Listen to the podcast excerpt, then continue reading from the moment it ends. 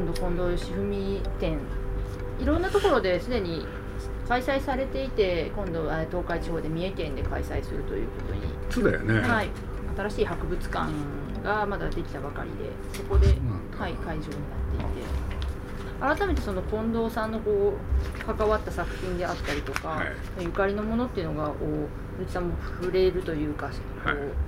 考えることになったのかと思うんですけどどう思われたかっていうのはまず。日本のアニメーションとね、えー、それから西洋のアニメーションってまあいろんな意味で違ったところが多くて、そうするとね何が違うかっていうとね日本は漫画の発展系、だからコマによって背の高さが違ってたり、顔が変わっちゃったりとか、まあ典型的なのが鉄腕アトムのね頭にこんな角生えてるでしょ？そうなんか横向くとまたなんか違うところに生えてるみたいな。でそういうのは平気でしょ、でもこれね西洋行くとそういうこと絶対ないんですよ。でどういうことかって言ったら最初から立体を考えてる。だから正しい位置に例えばアトムのそれもつくんですよね。でそういうことで言うとね日本のアニメーターの多くが漫画からの発展系で絵を描いてきたからそのシーンに必要とされるものとしてあのなんていうんだ立体は無視して絵を描く。ところがこの近藤気分という人はですね日本には珍しく必ず立体で描いたんですよね。だから背の高さ映画1本通して背の高さは変わんないんですよ。でこれってね、まあ、皆さんいろんなアニメーション見ててあんまり気が付かれないかもしれないけれどそのシーンのね、あのー、によってね背が高くなったり低くなったり結構してるんですよ。でまあ一番その典型例が宮崎駿っていう人、うん、だからあの例えば「もののけ姫」でねモロっていうあの狼みたいなの出てきてあの人なんかね芯によってね体の大きさまで違うんですよ。でも漫画っていうのはそういうもんで平気だったんだよね。ところがこの人はねそういうところを常に厳格で、うん、鈴木敏夫のジブリ汗まみれ。今週は三重県総合博物館で催されている近藤義文展についてお送りします。これは6月20日に行われた中日新聞の取材の模様です。インタビュアーは中日新聞編集局放送芸能部の古谷翔子さんです。新潟県五泉市に生まれ育った日本屈指のアニメーターで映画「耳をすませば」の監督としても広く知られている近藤義文さんは高畑宮崎両監督から熱い信頼を寄せられ温厚で感受性豊かな性格はその作品にも溢れ出ていました。愛称はこんちゃん。近藤気分とも呼ばれ皆に愛されていましたが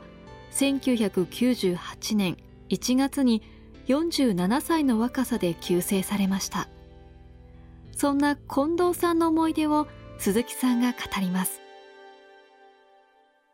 あの改めてね、まあ、近藤さんが何て言うんだろう自分で監督もして、えー、全体を仕切った「耳をすませば」っていう作品見るとね、うん、外国の人がすごく分かりやすい映画、あれはだからジブリの中でも作画が一番うまくいってる。アニメーターとしては本当優れた人でしたよね。うん。だからいわゆる漫画の伝統と切り離したところでいわゆるアニメーションの世界を日本の中で確立した人ですよね。だからまあアニメーターの中でね、まあ、ジブリでもそういうことがあったんだけれど今度気分がいるからねジブリに入る、うん、そういうね若者たちもある時期いたんですよ宮崎駿がいるからじゃないんですよ。うん、これは名古屋だから行っちゃうんですけれどね。ね近藤気分さんに憧れてそれでアニメーターになろう。って。そういう人たちもいましたね。そうですか。だからそれをね一番受け継ごうとしたのが、うん、あの「もののけ姫」と「千と千尋」で佐賀監督をやった安藤っていう、はい、で彼はねやっぱり近藤気分の後を追おうとしたし、うん、今も追ってる、うん、そういうことが言えるんじゃないかな、だからまあいわゆる普通の言葉で言うと、宮崎駿の方はまあ漫画っていうのか、劇画っていうのかそういうのをね基礎としたアニメーション、ところがこの近藤気分という人は日本には珍しくまさにアニメートをするっていう、そこが彼の大きな特徴じゃないですかね、そんな気がしますね。まあ本当にうまかったですよね、うん。だからまあ僕なんかよく覚えてるのはあの「思い出ポルポル」って作品で、はい、作画監督を彼がやる、そうするとね何て言うんだろう。高畑勲っていう人がね、まあそれは映画のテーマでもあるし作画のテーマでもあるけれど、人間困ったことが起こると笑ってごまかすっていう表現があるでしょ？でねその主人公の太鼓にそれをやらせようっていうのは高さの意図で、だとしたらって高さが言い出したんですよ。頬にね要するにシワが寄るはずだって。それでねシワをつけようって高橋さん提案するんですよ。そしたら近藤気分っていう人はねまあ非常にね自分の技量をよく知ってる人だったからそんなのはうまくいくわけやね俺でね高橋さんと近藤さんとの間でなかなかこれね一致を見なくて。で近藤さんはねどこまで行ってもそれに対してノー。でそんなある日ねこんちゃんがね僕にね「鈴木さんちょっと話したい」って言って。ほんで2人でね真っ昼間コーヒー屋さんへ行って延々話したことがあるんですよね。でそれは何かっていうとね本当にシワを描かなきゃいけないのかって、まあ、高橋さんがあそこまでこだわってる？だとしたら僕としてはそれをやってほしい。そしたらこんちゃんはね明快に答えましたね。うまくいきませんよって。うまくいかなくていいんならやりますって。そうそうそういうことをはっきりさせないとね、うん、ダメな人だったんですよ、うん、なかなかそんな人いないですよね。でもよく頑張ってくれましたけどね。その時鈴木さんはもうそれで書けというか。書いてくださいですよ、うん、そんな命令口調じゃないです、書いてください。監督が望んでる、それでそれを見て高橋さんなりに判断するでしょうと。で結果で言うと高橋さん大満足したんですよ、うん、まあ世界でもだからあの太古のキャラクターっていうのは世界の中でも珍しいキャラクターですよね、うん、だからまあ作品としてはねまあなんていうのか一種リアリズムをやろうとした人、だからまあ日本のアニメーションにおいては多くの人がさっきから言ってるようにみんな漫画でね表現しようとしたものをリアリズムでやるってそこに大きな特徴があって「隣のトトロ」っていうのをねやろうって。でまあこれはね考えたのは皆さんだけれど言い出しっぺは僕でやりたくて。そしたらね宮崎駿がね当時ものすごい悩んだんですよね。で悩んだっていうのは要するに停留所の停留所でトトロと、ね、女の子がお父さんを待ってるって、うん、あの絵はあったけれどそれ以上特にあったわけじゃないんですよ。これでねまずどういう物語にするのかでどういうアニメーションにするのかで本当に悩んでね一つはこれさって僕なんか相談されて監督は高橋さんがいいんじゃないかってそんなことを言い出したこともあってね。それで、えー、一回ね3人で話し合う。そしたらまあ高橋さんがそれをねやんわりとことお断りする、うん、なんていう事件もあったんですけれど次まあ高橋さんのこと本当諦めきれなかったんだけれど宮崎駿がね絵を誰が描くかって、いう時にね自分じゃないって言い出したんですよ。そうするとね、まあ、トトロって企画は面白いですよね。監督もそうやって高橋さんに渡そうとしたし実はお芝居のね、まあ、アニメーションってのはお芝居だからその責任者を自分じゃなく近藤気分にやらせたい、俺でなんでですかってだって皆さんはだってアニメーターとしても優れてるわけだから皆さんがやればいいじゃないかって。そう言ってった時にねいや鈴木さん違うんだよって。本来子供っていうのはねまあ例えば5歳ぐらいまあめいちゃんがそうですよね。だとしたらその歩く時ね前のめりか後ろのめりだって、そう。これがね本当のリアリズムだって。そうそれは俺のアニメーションは向いてない、うん、そうそれをかけるとしたらこんちゃんしかいない。そうリアリズムで子供を描いてみたいってやつなんですよ。でその時に実は「トトロ」っていう作品は「あの蛍の墓」2本立てっていう構想で、はい、そしたら一方で高さんもね誰に絵を描いてもらえますかって言ったら「それはこんちゃんしかいないでしょ」っつってそれでねまあこれは本当僕忘れないんだけれど、まあ、宮崎駿の方は毎日のように出来上がった絵コンテを彼の家の郵便受けに毎晩持っていく、うん、つまり説得ですよねやってほしいという、うん、一方高畑勲は何にもやんないんですよ。これで伝えるでしょ？いや皆さんじゃない高橋さん皆さん毎晩こんちゃんとこへコンテ届けてるみたいですよ。あそうですか」っつって。で一方で宮崎駿がね高橋さんの顔を見るたびに「作画監督はさまる A さんがいいんじゃない？まる B さんがいいんじゃない?」って他のいろんな人の名前出して。提案して。うん。ほんでとにかくこんちゃんを取られない。ようにほんでそんな日がね延々続くんですよ。これでね困っちゃうわけでしょ、うん、困っちゃうっていうのは一人の人間が両方の絵を描くっていうのはこれはもう物理的に不可能なわけでどっちかを選ばなきゃいけない。それでね僕まあ実はある夜事前に連絡をしてねこんちゃんの自宅まで「近藤さん」っつって「どっちやりたいんですか?」って。そしたらまあなかなか口の重い人だったんですけれど口が重いっていうのは僕は選びたくない。なんでかって言ったら恨まれる。どちらかだとしたら鈴木さんがね決めてくださいって言われて。それでね何しろ蛍の方は高橋さん絵描くわけじゃない。だとしたら高橋さんにねあ高橋さんのところにこんちゃんこれでまあ皆さんにはね自分でやってもらおうと思ったんですよね。その日その日のね深夜。まだ彼ナウシカで漫画描いてたんですけれど彼の仕事場を訪ねて。そしたら「すごいっすよね宮崎駿っていう人は。それじゃあ何しに来たんだ」って。もう分かってるんですよね。どうせこんちゃんが蛍の墓をやる、それを言いに来たんだろうと。何も言ってないんですよ僕。よくわかりますね。なんか分かるに決まってんじゃないですかっつってね。これでまあねいろいろありましたね。そのぐらいね今度気分というのは映画を演出する監督する人にとってはやっぱりね欲しい逸材だったんですよね。本当にいろいろあったんですけれど何て言うんだろう。今度気分っていうとそういうわけでみんなねクソ芝居って、まあ、リアリズムのことを言うんですけれどね手で描くのに本物の人間みたいって。そういうのを書かせると本当にうまいって言われてたけれど実はねこんちゃんってそれだけじゃなかったんですよ。漫画を描かせたら漫画でもうまい。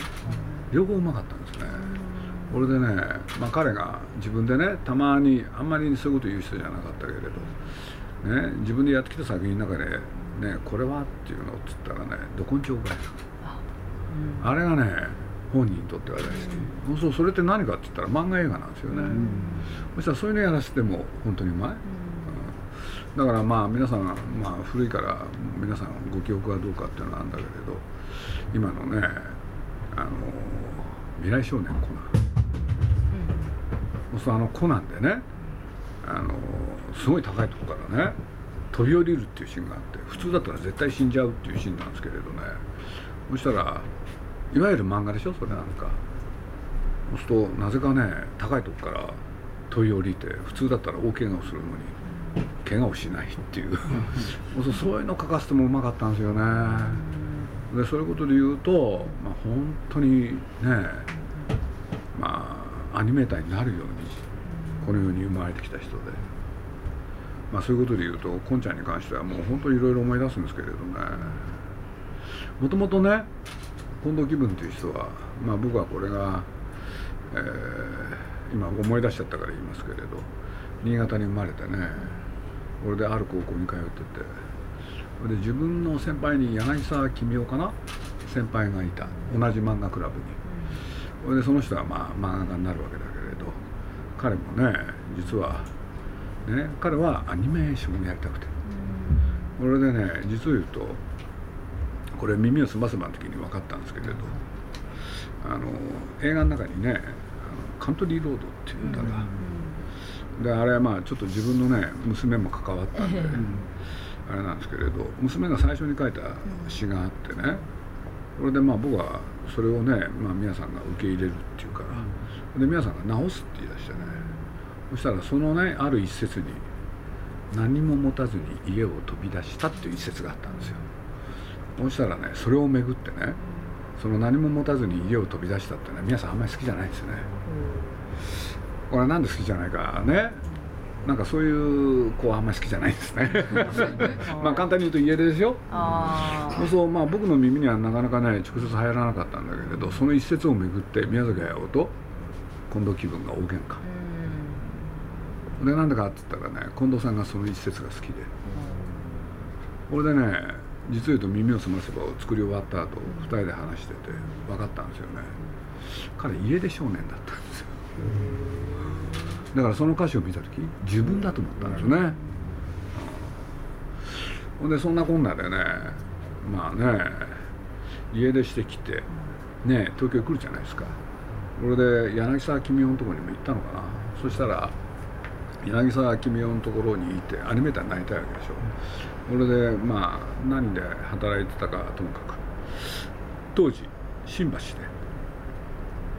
大塚康生っていう人がねあの皆さんと一緒にアニメーションの学校やってたんですよね。そこのね生徒になるんですよ。これで大塚さんの指導よろしくアニメーションの勉強、うん、でやって終わるでしょ授業が。そうすると近藤気分さんとこは近藤気分さんは大塚康生さんとこ行ってねその学校に行くごとにね一言言ったらしいんですよ。入れてください。入れてください。何かなと思うと要するにアニメーションの会社に入れてください。これでね大塚さんにこれ聞いた話なんですけれど本当に困ったと。毎晩ね言いに来ると。これで当時大塚さんっていうのは新鋭動画っていうところにいてそこでも人を募集しててでね近藤気分っていう人がこれ大塚さんの話なんですけどねどのぐらい上手かっていうのは自分が本人がね一方的に教えてるだけだからわからない。これで新鋭動画のねまあ社長っていうのか偉い人になんか新鋭動画に入りたい人がいるんだよっつって。これでね入れちゃうんですよ。そしたらこれがね天才的にうまかったんですね。これで大塚さんともしても顔が立った。これでねものすごい評判いいわけですよ、うん、そしたらねそこの社長からねまたあのご連絡が来てね。でそれ何かな？あご連絡っていうのか。そういう話があったらしいんだけど。またさこんちゃんみたいなやつがいたらさ 連れてきてよと。で大塚さんはね腹の中でね大丈夫かな？と思いつつね。まあそんなこともあったらしいんですけれど。まあとにかくねこっちへ来て以来、まあ、アニメの世界に入っていろいろやるんだけれどとにかくアニメーターとしては日本が生んだアニメーターの最高峰の一人そういうことになりますよね。宮崎さんがこう表現していたものとそのこう近藤さんがやったからこその微細なこう違いみたいなのが書いてあったので。鈴木さんがよく言ってましたね。ええそうです、うん、それがこう鈴木さんの、えーと、パートにそれが書いてあったので分かりやすいこう近藤さんの、まあ、簡単に言うとね、うん、あのー、まあ絵コンテに関してはまず基本、うん、宮崎駿ですよねこれは。でそれは当然ね要するにどういうキャラクターなのか雫が、それはもう皆さんなりの考えの中で作るわけでしょ。ところがですねラッシュを見ていくとね皆さんの演出意図と違う芝居が行われるそれの典型的な例がね雫が初めて天沢誠二っていう名前を知るシーン。それは教員室で知って絵コンテには書いてあるんですよ。階段を彼女と一緒に駆け下りるって。ところが映画見ると駆け下りてないんですよ。それどういうことかっていうとね雫はその衝撃をね受けて考えちゃう子なんですよね。で考えてから行動する子。わ、かります、ところが宮崎駿の方はねその衝撃を受けたら体がまず動いちゃう子なんです、で動きながら考えるんですよ、そうするとキャラクターがねまあ言ってみればまるで違うんです、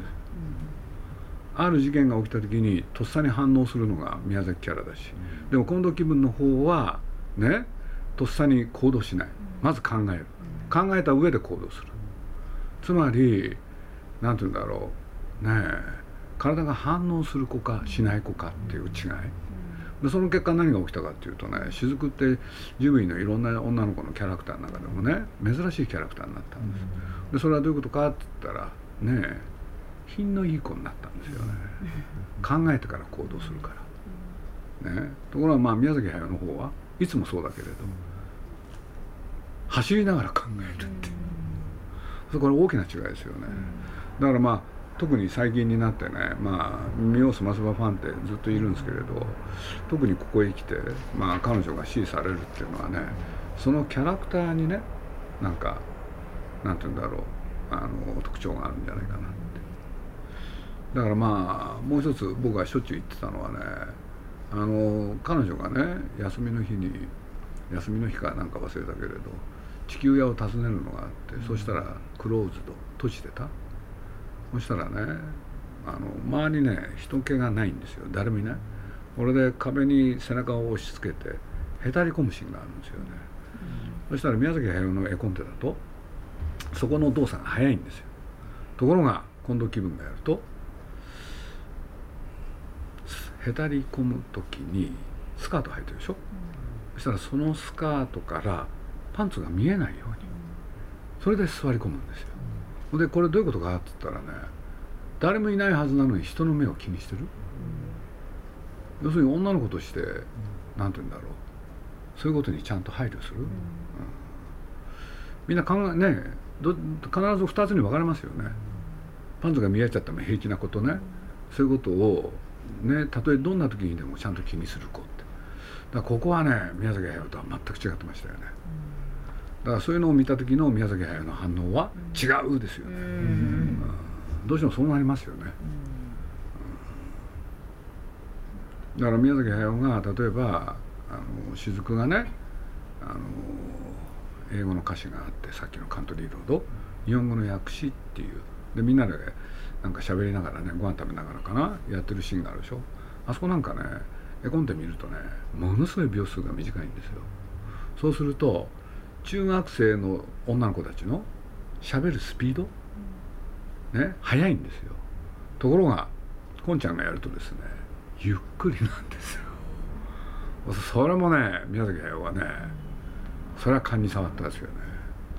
今の中学生をどうやって見てんだっつって、だからまあ僕このシーンに関してはものすごい印象があってその直前その絵コンテを描く。要するにね2人で電車に乗ったんですよね。そしたら中央線だったんですけれどちょうど中学生の女の子ぐらいがキャーキャーワイワイ騒いでるんですよ、そしたら宮崎駿がね指をね一本一本折ったんですよ。つまりね一言喋るのに何秒で喋るね喋ってんのか数えてたでそれをもとに書いたシーンだったの。ところがそれが実際の映画では3倍になっちゃってる。これ違うよと。でもっと観察しろと。そういう違いはあったんですけどね。だけれどキャラクターとしてはね、えー、品のいい女の子。で皆さんがやるとどっちかっていうとおてんばでとにかく体が動いちゃうこの差は決定的ですよね、うん、そう思います